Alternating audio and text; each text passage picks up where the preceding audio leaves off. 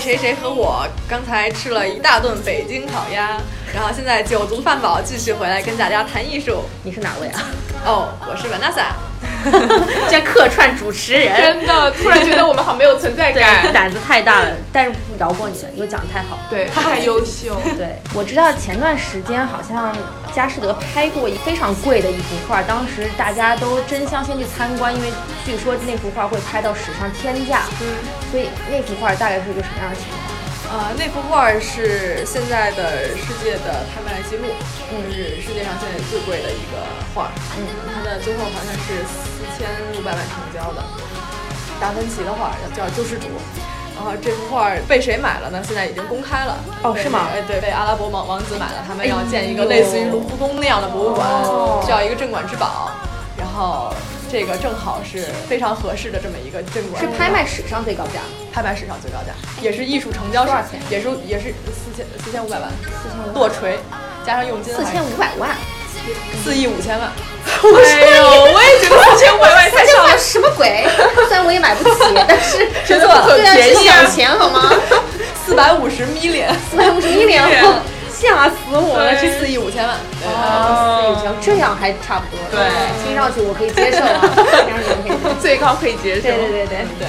然后这幅画呢，为什么这么优秀？嗯，不 是为什么？为什么这么稀有吧？嗯，首先，呃，他是达芬奇，达芬奇的在艺术史上的地位，大家都是，谁都知道，大家都知道达芬奇。那达达芬奇他画画非常少，尤其是他，他是一个完美主义者，他完成的画就更少了。他真正完成的画就有记录的不到二十幅，这是唯一一幅在私人收藏里的。哦，其他都在博物馆里，嗯，基本上机构。嗯，然后这幅画原来是说。呃，因为达芬奇的学生也会模仿他的画嘛，嗯嗯，这幅画一直一开始被别人当成说是他学生的画，学生模仿的画，不是真迹。一开始大家都觉得不是真迹，然后这个卖家再前一个卖家好像买它的时候只花了特别少钱，就几百块钱，嗯，可能几十块钱就买了这个画。哦，但是后来慢慢慢慢的就是学术界就认为这个东西是真迹。然后后来怎么证明它是真迹的呢？就是油画嘛，用那个三 D 啊，就那种往往里面看，可以看到表面下一层的那那个东西，嗯嗯，是什么样的？就发现这个画里虽然他的手是这样的，嗯，但它下面那一层手是手是稍微有一点变化的，不一样的，就是铅笔素描画的那一层是吗？对，呃，也不一定是素描，就是他修改过，他就是说修改过。哦，如果说学生临摹的话，他不需要修改。哦，对，而且也找到了，就是达芬奇当时做的这个画儿的原来的那个手稿，就自己打的铅笔稿，哦，正好，反正就是匹配上了。呃，有很多专家当时参与了这个过程，包括就是呃博物馆界的人啊，学术界的人，就研究这画到底是真的还是假的，最后大家都觉得是真的。哦。那那个十几块买的那个人赚翻了，嗯，是啊，所以说当时的那个拥有的人，他是想拿出来让大家来鉴定一下吗？因为它不是一个私人藏品吗？当时，呃，当时还是资金周转有困难，这个我这个这个 这个我就不清楚了，这个是内部的，就为什么他这个选择这个时间那个人是谁不知道对吧？啊，那个人好像是知道，好像是网上是说是俄罗斯一个人吧？哦，这个这个是有的，这个好像是公开信息，嗯。嗯，好像是公开信息。哦，哦，我之前在罗浮宫也看了一个达芬奇真迹，就是蒙娜丽莎嘛。当时有好多人，然后我也只能远远的望。虽然说他就在那里，但你也只能远远的看一下，因为有好多保安在那儿拦着，对不对？对，它很小。嗯，就是说，如果说我不知道。就是达芬奇或者这幅画特别有名，而我只是经过那幅画的话，我也不会觉得这幅画，就是我没有这个能力去欣赏它，觉得它是有多么多么或者不是那些很有名的名字，没有听过的名字。嗯。然后这次为了讲这个 podcast，我就回去翻了一下我那天在拍卖行拍的照片，然后我只拍了两幅画作，然后他们居然是都是同一个。画家，嗯，我觉得每个人的审美，就是说你潜意识里还是有一个偏向性的，对，就是即使你没有任何这方面的知识，就好像这次展品就是非常有个人特色啦，都是他们喜欢的东西，是。什么花鸟鱼虫啦，我感觉就是一个动物世界，就是。他们的气质，对的，所以我觉得就是说培养你的一个艺术情趣也好，可能还是从自己的。喜欢的地方出发，对对对，这个说的特别对，就是其实这个艺术品或者收藏或者你了解整个文化的这些东西都是讲究契机的，嗯，就是讲究缘分的，嗯，就是我觉得，尤其是现在就是拍卖行或者是或者是这些艺术机构也非常倡导的，就是你 live with art，我就是艺术其实是一种生活方式。嗯，你买不起那两亿的东西，你买得起两百块钱的东西，对吧？嗯你买得起两百块钱的东西，那你喜欢什么？这个就是从你的爱好出发。是是，那其实我觉得就是你说，呃，问如何入门学习艺术收藏对，那其实我觉得最重要的就是你还是保持着一个就是开放的态度来看待艺术，就是一个非常平等的眼光来看待它。嗯呃，这个其实并没有那么容易，对 对吧？因为我听到的最多的说法就是。这东西是有钱人的游戏，我们玩不起。嗯这是一种说法，这高高在上，就是觉得它没钱，对。还有一种说法就是，哎，这个东西好好丑啊，或者这个东西我也能画，嗯对吧？就这个很多人是很多人说，就现代艺术是什么？是现代艺术对这个东西我也能画泼。墨我也能画，但是我每次去 MoMA 都会说这句话。对对对我说那一团黑黑的是什么？不就是个拍照背景板吗？我也可以 Photoshop。对，就是其实对待艺术，就你可以不把它想象的离你那么远，它其实就是艺术家一个表达自己的这么一个呃一个情感的一个表达思想的这么一个载体吧，嗯你可以这么理解。同时还想承认的就是审美这个东西是需要培养的，对就是你到底怎么理解美这个东西，是这个是可以通过培养来慢慢的形成一个体系的。很多人不能理解这个，就是说觉得这东西我看了，我就可以评价它好看不好看。嗯，那其实真的是这样吗？你真的能够了解他吗？这个不一定。就就比如说，很多人家里摆放的是一些艺术品，就西方可能他的生活方式就大概是这样，就摆一些我喜欢的小东西、小摆件儿，不管是是街上买的呀，或者我自己画的呀。是呃，那个中国人卧室里有时候摆一个婚纱照比较多。嗯，有一种说法就是，什么时候我们把婚纱照都换成了我们喜欢的东西，哦。喜欢的画儿啊，画啊也好，艺术品也好，那么我们的可能就是这个审美就会对艺术的关注至少就会多一些。哦，对，其实就是你承认这个审美是一个技术，你需要慢慢的呃，需要一个态慢呃，就是开放的态度，多接触一些东西。对，呃，以这么一个态度可能会是一个比较好的开始。那么再再说这个，刚才我们说那个艺术家这东西我也能画，这对这个事儿哈，对我觉得好好多人就每次我大大家都会都会这么说。首先就是，嗯因为艺术这个东西其实挺主观的。啊，对，它是很主观的。是一一是 either 是你的感受，either 是你看到的东西，对对，对吧？首先，这个东西你说你能画，嗯，那首先你真的能画吗？这是这是一个问题。比如说，能画 能画，我觉得尤其这种怎么着？彩色方块的，对啊是不是？对啊，对，那个这个蒙特里安我就能画，彩色方块。所以就是，其实你看到的这个这个东西呢，不光是这个画本身，它也是凝结了这个画家的一系列的思考。我那我们对我打这么个比方吧，比如说你车坏了，嗯。然后呢你就就开不了了，嗯。那你就去找找了一个资深的修车师傅，嗯，那修车师傅连围着你这个车转了两圈儿，然后。在在这个车门儿这每个某地儿画了一个叉子，说你沿这个叉子进去五十厘米，把那个零件换了就行了。哦我，收你五百五十块钱，啊，然后你哎换了车就好了。嗯，你说这叉子我也会画，哦，是这个意思吗？他说这叉子是我画这我画这个叉子五块钱，对吧？但是剩下那五百多块钱是什么？是我的精力，我知道在哪儿画它。是，对，其实艺术品你大概也可以这么理解，就是蒙格里安画了个格子，格子嗯你可能可以画，你可以复制，嗯但实际上它的格子是什么呢？是他一系列的思考。首先，他画了一些乱七八糟的东西，嗯然后慢慢简化，觉得树可能呃简化出来有一些几何形状会好看，他再简化啊、哦说有一些几何形状，几何形状可以大一点儿，那颜色可以再简单一点儿，然后再进化变成了现在的格子，是你看到的格子。对吧哦，然后所以说，其实这个格子表达了他整个的这一系列的思考。那当时这个思考，在他这个节点中，没有人这么想，它是一个在创新，在历史上，在艺术史上也可也可以说是一个创新。对，嗯，对，这是其实是驱它的价值所在。明白啊了，，对对对但。是光看了那幅画就很难去这样凭空的欣赏，对的你还是需要知道这个画的那个东西本身 base 在哪里。对，所以说还是需要有契机，就比如说你也不需要每天就看这破玩意儿，比如你看这个波洛克一堆那个一堆圈圈。对对对这样我也会我也会画，也不好看。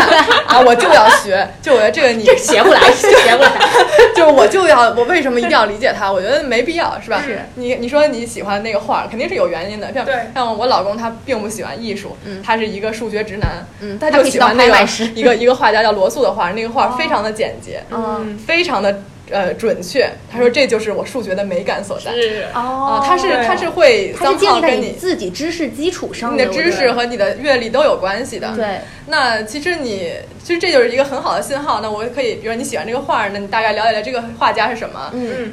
把这个画家作为一个人了解，可能你就知道这个画家当时在想什么，他可能生活在一个什么状态，他有什么朋友，他朋友是不是也画画？嗯，然后他前面有什么跟他类似的画家？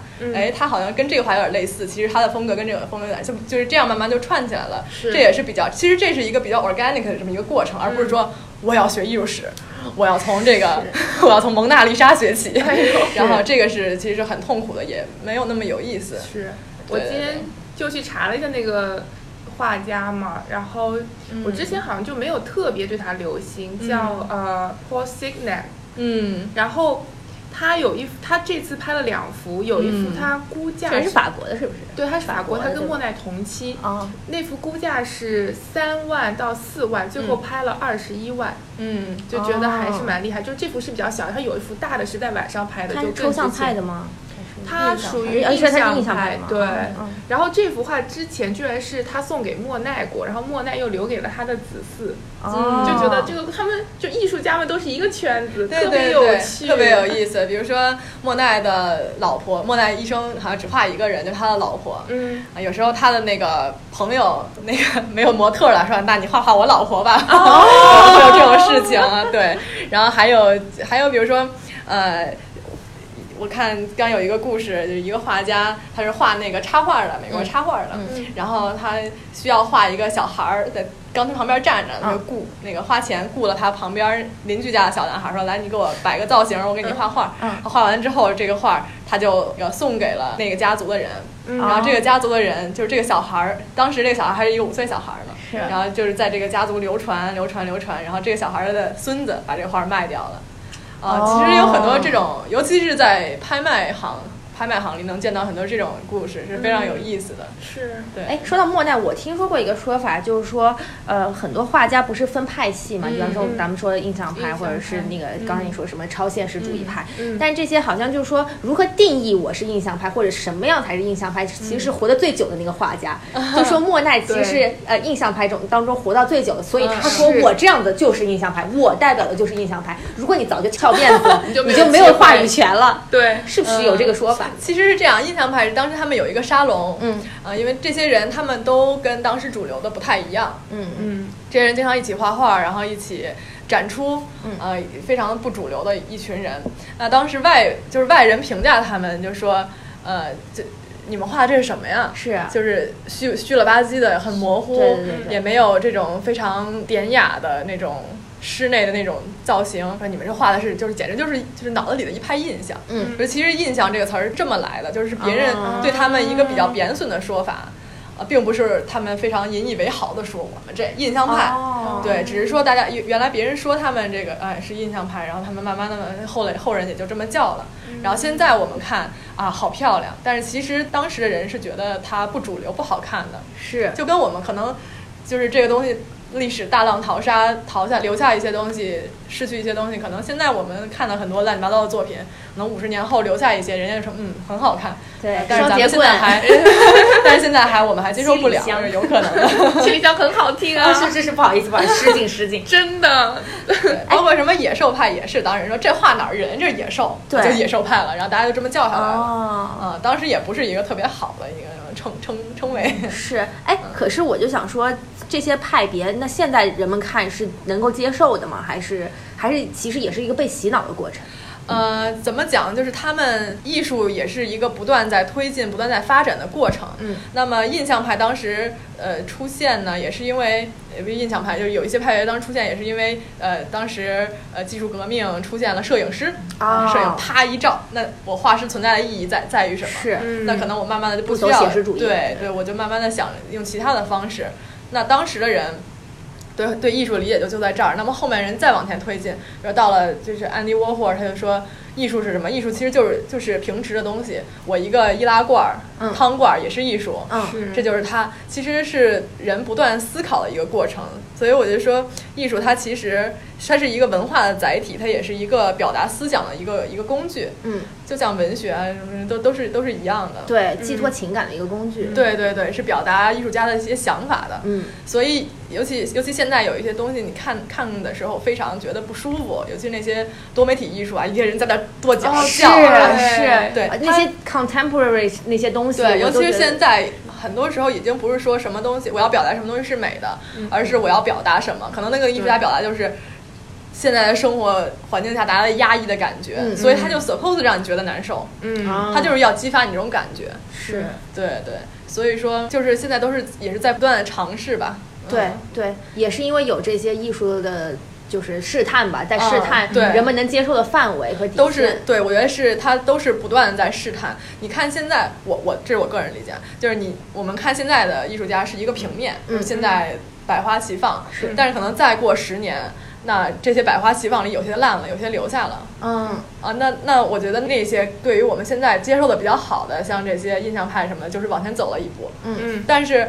你往回看的时候，其实是纵向的。你看到整个艺术史发展的这个过程，其实你看到的是留下的那些东西，有很多被淘汰的东西，它已经隐灭在时光里了。嗯，对对对。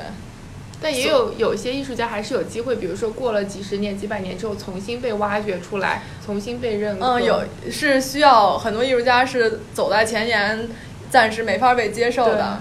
嗯。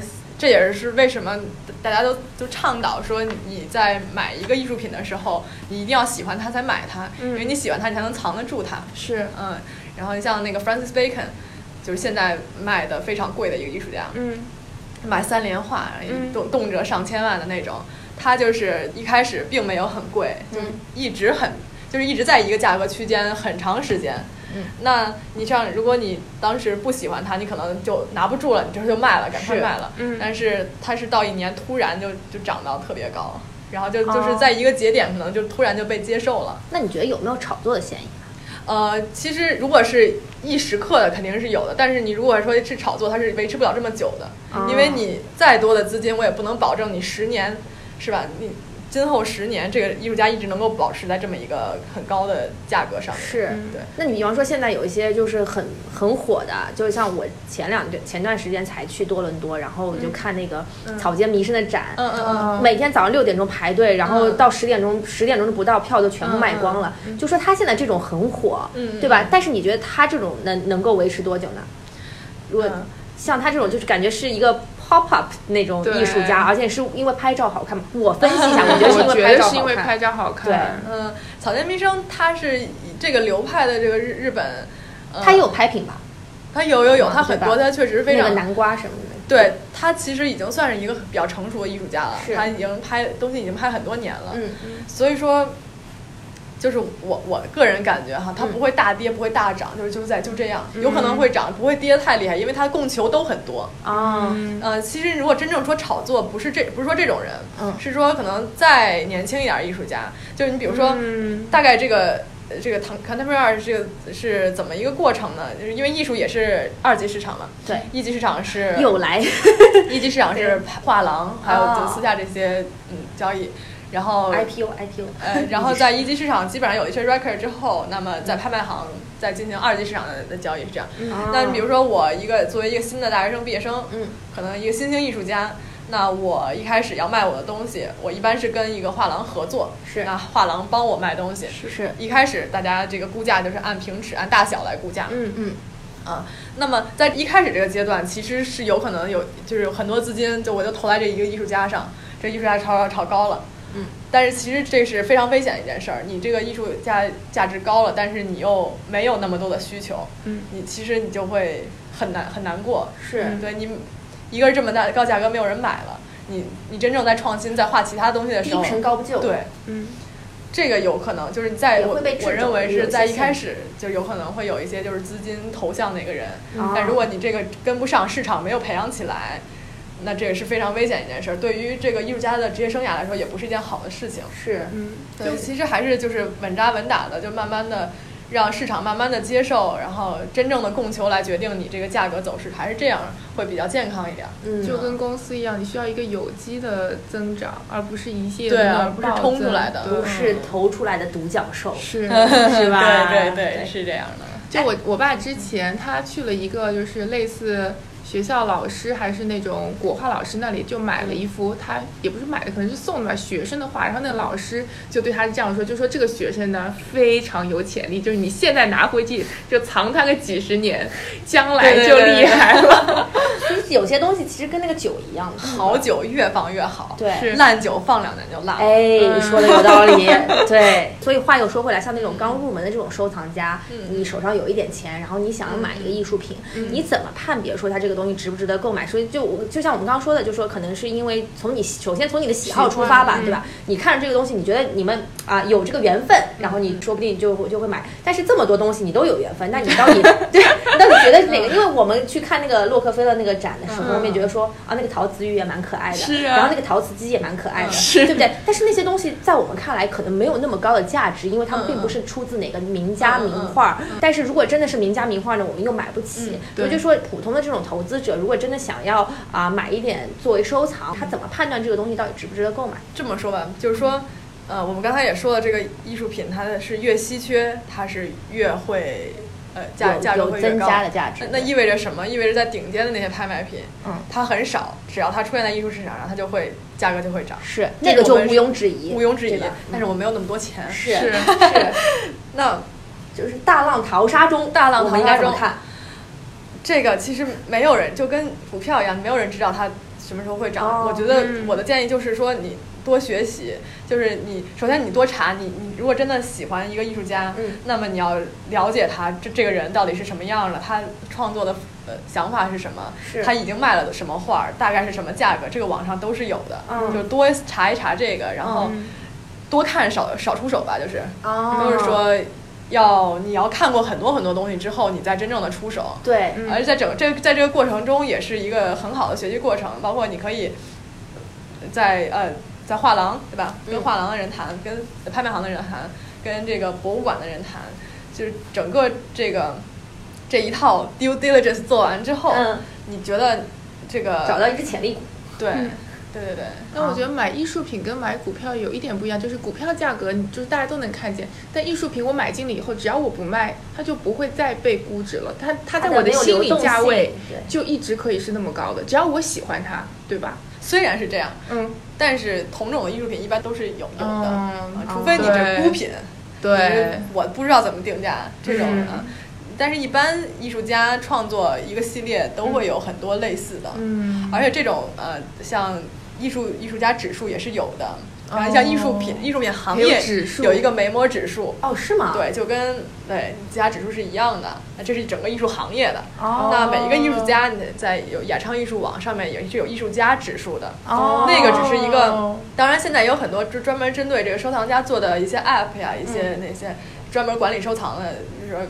好像 Collectrum 就是一个，好像是被佳士得收了吧？那个公司，就你比如说你买一个艺术家，他就会告诉你这个类似的拍品在出现在市场上，不管是私人洽购还是这个拍卖行，大概尺寸的现在价格是怎么样的？嗯，其实都是大概有这么，它只是说不像股票似的完全一样，嗯，呃，但是也是类似的，嗯，也类似可比的，有那也就是说还是有据可循，还是有据可循，能有一个。对，就是如果说是一个艺术家，那基本上已经有一些记录了，其实是有据可循的。但是，如果你从画廊买，完全是新兴的，那这个这个确实没有。是，这个你就。这个只能看自己的判断，对。对，所以说到这个艺术品收藏家的话，因为佳士得，然后苏富比这种全世界都有，对吧？全世界都有都有拍卖行。对，所以我就想问说，所以我就想问说，中西方这个收藏家他们看的方向有什么不同？他们有没有什么，就比方说偏好方面啊，或者是他们行为习惯方面有没有什么不同呢？其实是说，呃，首先，所有的藏家，每个藏家都有自己喜欢的方向，是对。那你肯定就不可避免，就是你东方的人喜欢自己本国文化的东西多一点，嗯，亚洲人看亚洲艺术多一点，对，那西方人看西方艺术多一点，这个是肯定的，嗯，这个是在这个就是艺术品味上，那呃像呃这个整个的这个收藏风格上来说。毕竟西方的这个过程还是就是有这个投资行为，呃，收藏行为，然后一代一代代际之间流传的这种已经很久很久了。是，但是中国呢，或者是亚洲，就中国吧，文化大革命之后，相当于我们重启扔了一批，对我们就是 毁了一家里有有东西的，基本上那时候也就差不多了，是吧？所以其实你说，呃。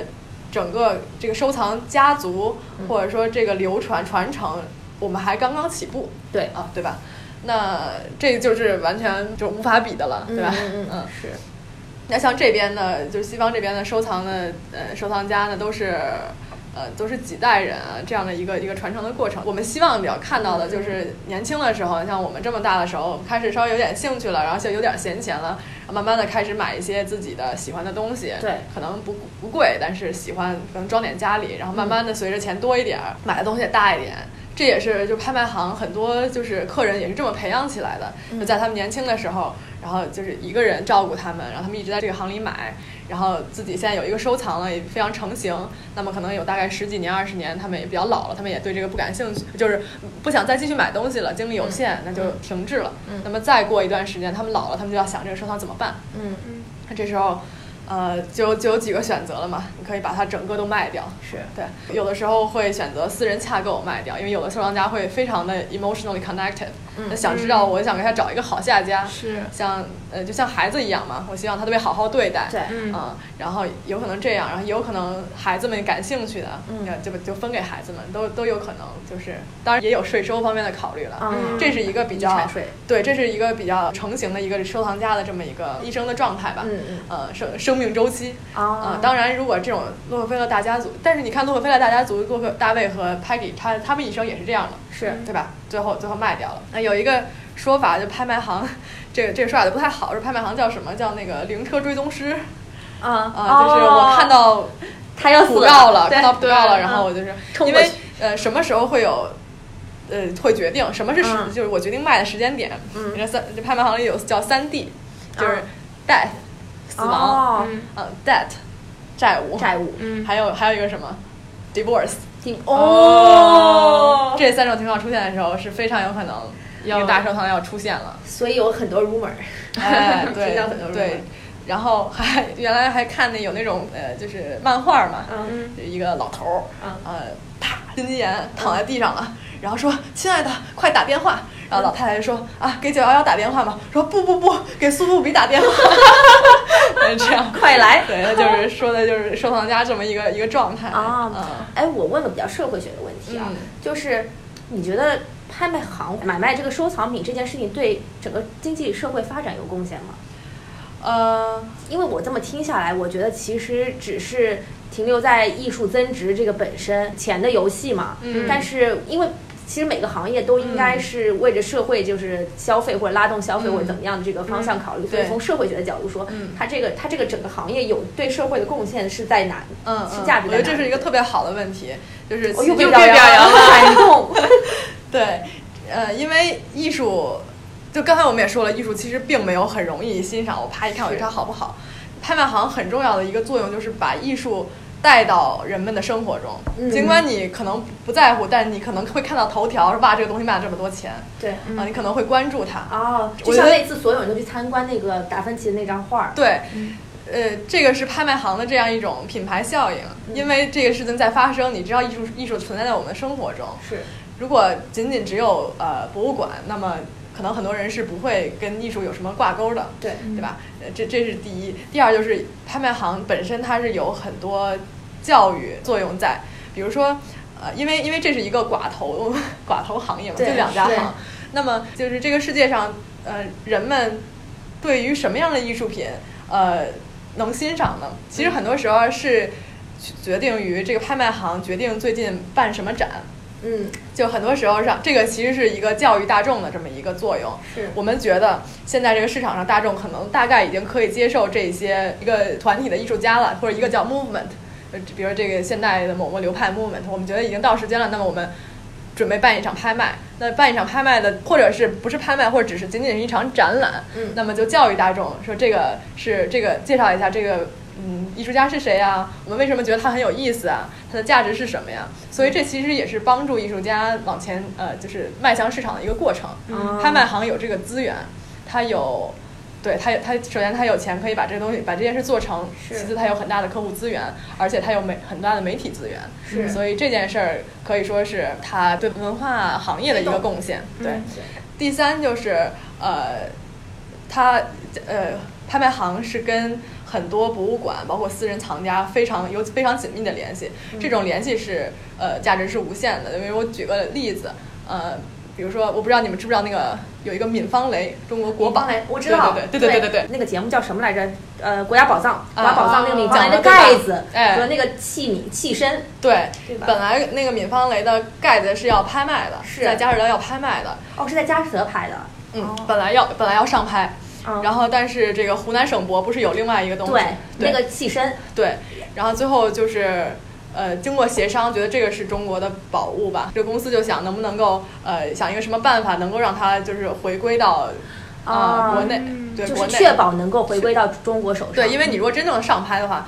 那谁谁知道谁买走？是，所以最后这件事儿就是，好像就佳士得最后高层就决定我们撤拍。我们现在呃私人洽购，作为就是私人洽购的这个方式，直接把卖家和湖南省博物馆联系在一起，嗯然后以一个非常便宜的价格。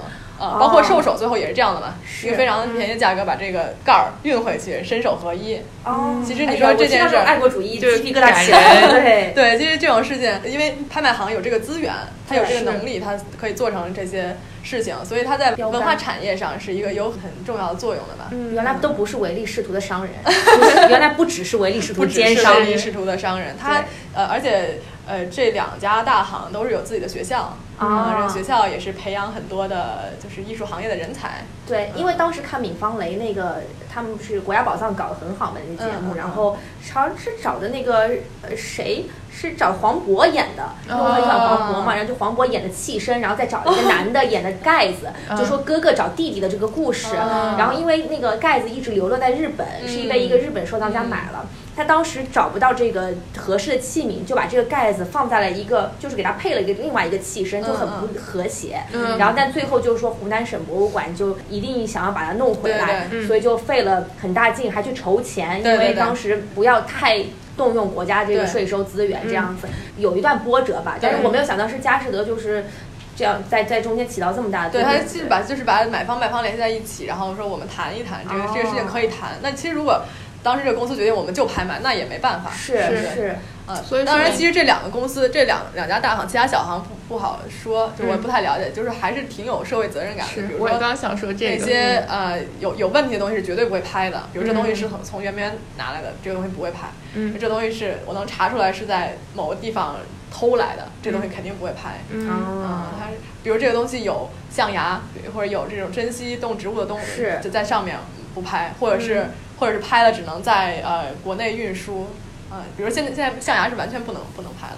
哦，没有消费就没有伤害。对对，而且其实就拍卖行卖的东西吧，也没有说，虽然说我们见报的都是这些最贵的东西，嗯，其实从几百到几千到几万的东西都有。嗯啊，拍卖行很多很多的部门，包括印象派啊，这个战后，嗯，亚洲也也同时也有这个珠宝啊表呃酒。呃，酒，对酒，哦，红酒什么？红酒，对对对，酒，呃，我有二锅头，五粮液，包包，包包，对，茅台有可能呢，茅台啊，对对对对，包包，对，有那有那个，就是就是拍卖茅茅台的，而这些其实像员工有时候会也会购买，也会买一些，有有些那个珠宝非常便宜，是。对，然后包括手表啊什么的。我觉得茅台拍卖有风险，是因为。就是它那个瓶子是看不见里面是什么的，搞不好就漏光了，或者是不会吧？或者是换成了别的东西啊！算算，就不意义。它不是有高科技的那个瓶瓶真的？对，茅台的它那个是专利的瓶子哦，对，不会存在掺假的问题。一看就是喝酒，几十年没有喝过，几十年酒的酒瓶都都烂了。对对，酒瓶都烂了。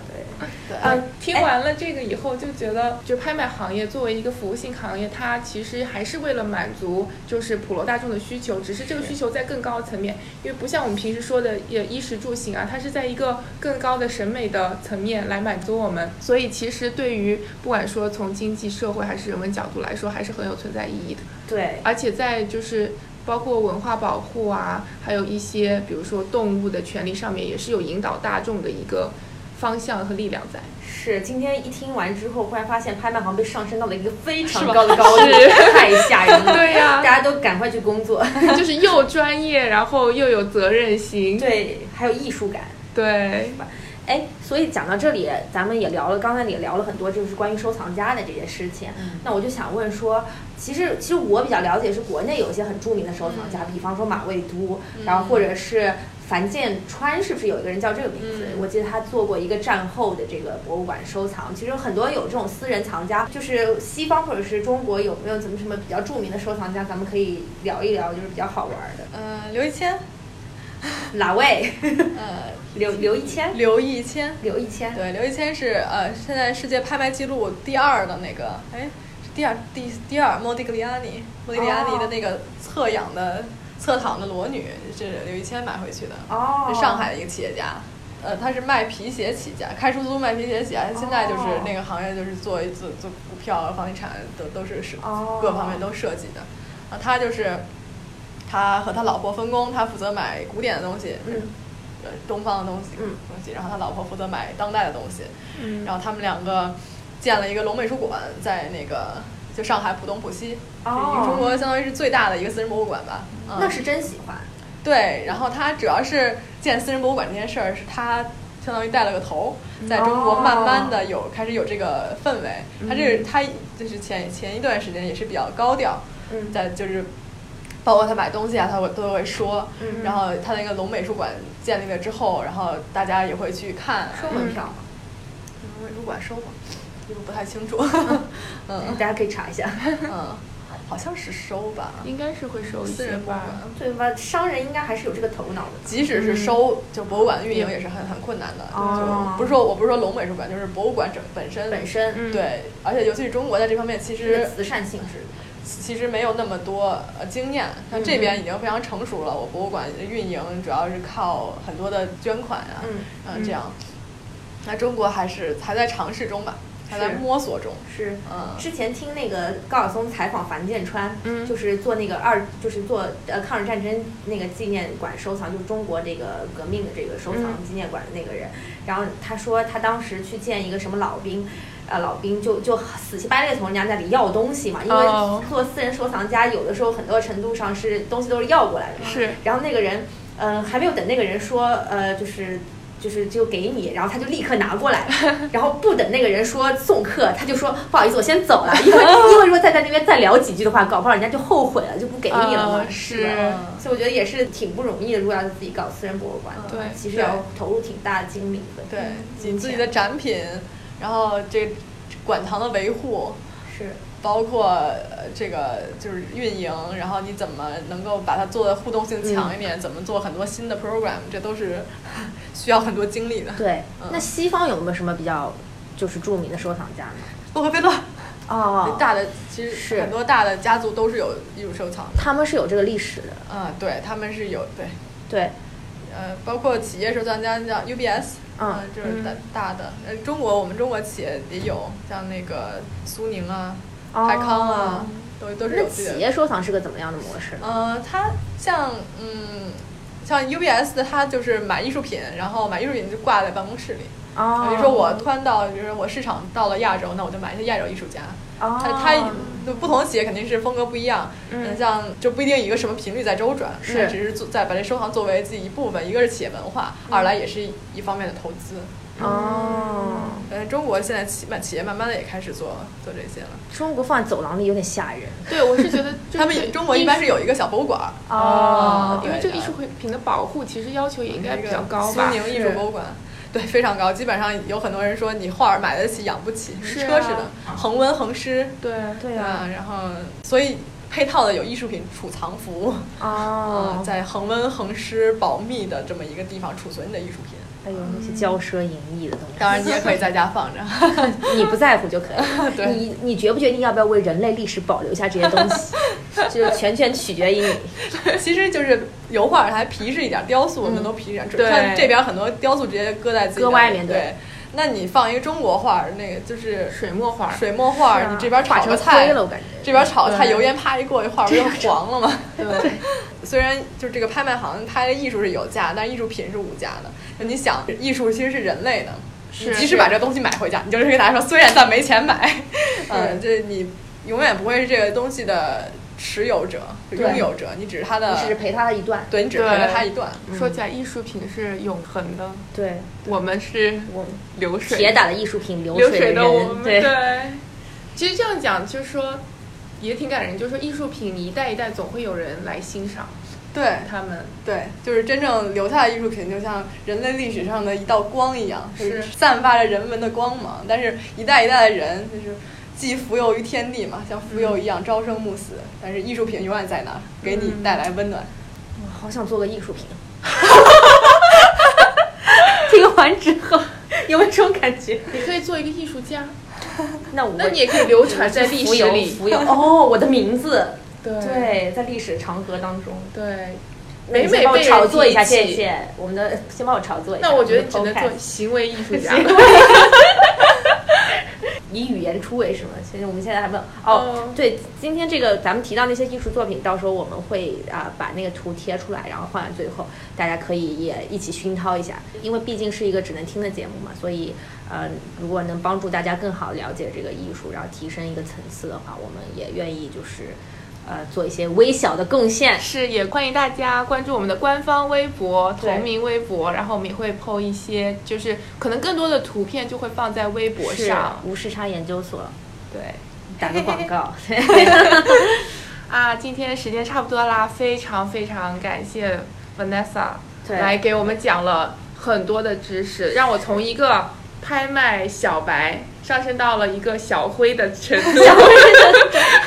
对，其实我本来以为只是我们讲一些拍卖跟拍卖有关的东西，但我觉得确实对艺术方面我们也听到了很多东西，感觉非常羡慕你的工作。我觉得知道招不招人，特别是了解了艺术家的一些生平以后，突然觉得他的那个作品更有活力，然后你更容易去亲近他。对对，艺术就是非常平易近人的，而且这些艺术活动都是。尤其是拍卖行都是向公众开放的，可以看拍卖，可以看展览，是可以跟工作人员聊天，都是很好的途径。嗯，对，所以以后有机会，还希望我们文妮塔再回来跟我们再聊一聊艺术方面的东西。真的，对吧？因为我知道他也看过很多的这个作品，也也知道很多背后的故事，所以我觉得应该能够给我们更多的信息。嗯。我觉得下次我们应该组织一个一起参观 gallery 的活动，对，然后来一个现场讲解。现场讲解真的是 e 曲每次跟他屁股后面说好开始吧，开始讲吧，然后讲开始讲，说这个这个怎么怎么怎么怎么，好吧。我没有没有，我也是鹦鹦鹉学舌，因为我们是每场都有就内部的，现在有一个小 tour，大家讲一讲这是怎么回事，这怎么。然后我是跟那儿学，学完立刻给 e 曲讲，我觉得真的很不错。让 e 曲再给我讲，你知道吗？是不是在贩卖？不知道你们这样传了以后，最后的信息和首尾是不不准了，对，但是也并没有什么关系。就最后传到最后，对，传到最后就是，比方说一开始这幅画叫什么名字，然后最后开始跟我讲就是 那个女人，那个女人，那个女人就是 身材很好，这种之类的。对对对，但还是会让你更有印象。对，因为我觉得如果只是这样走过看过，我根本不记得。但是如果有个故事，不管是真的假的，就稍微有点意思的故事，还是更让你能够记得。对，是这样的。好的，那非常感谢 Vanessa 今天的做客，谢谢你们，对，谢谢大家，拜拜。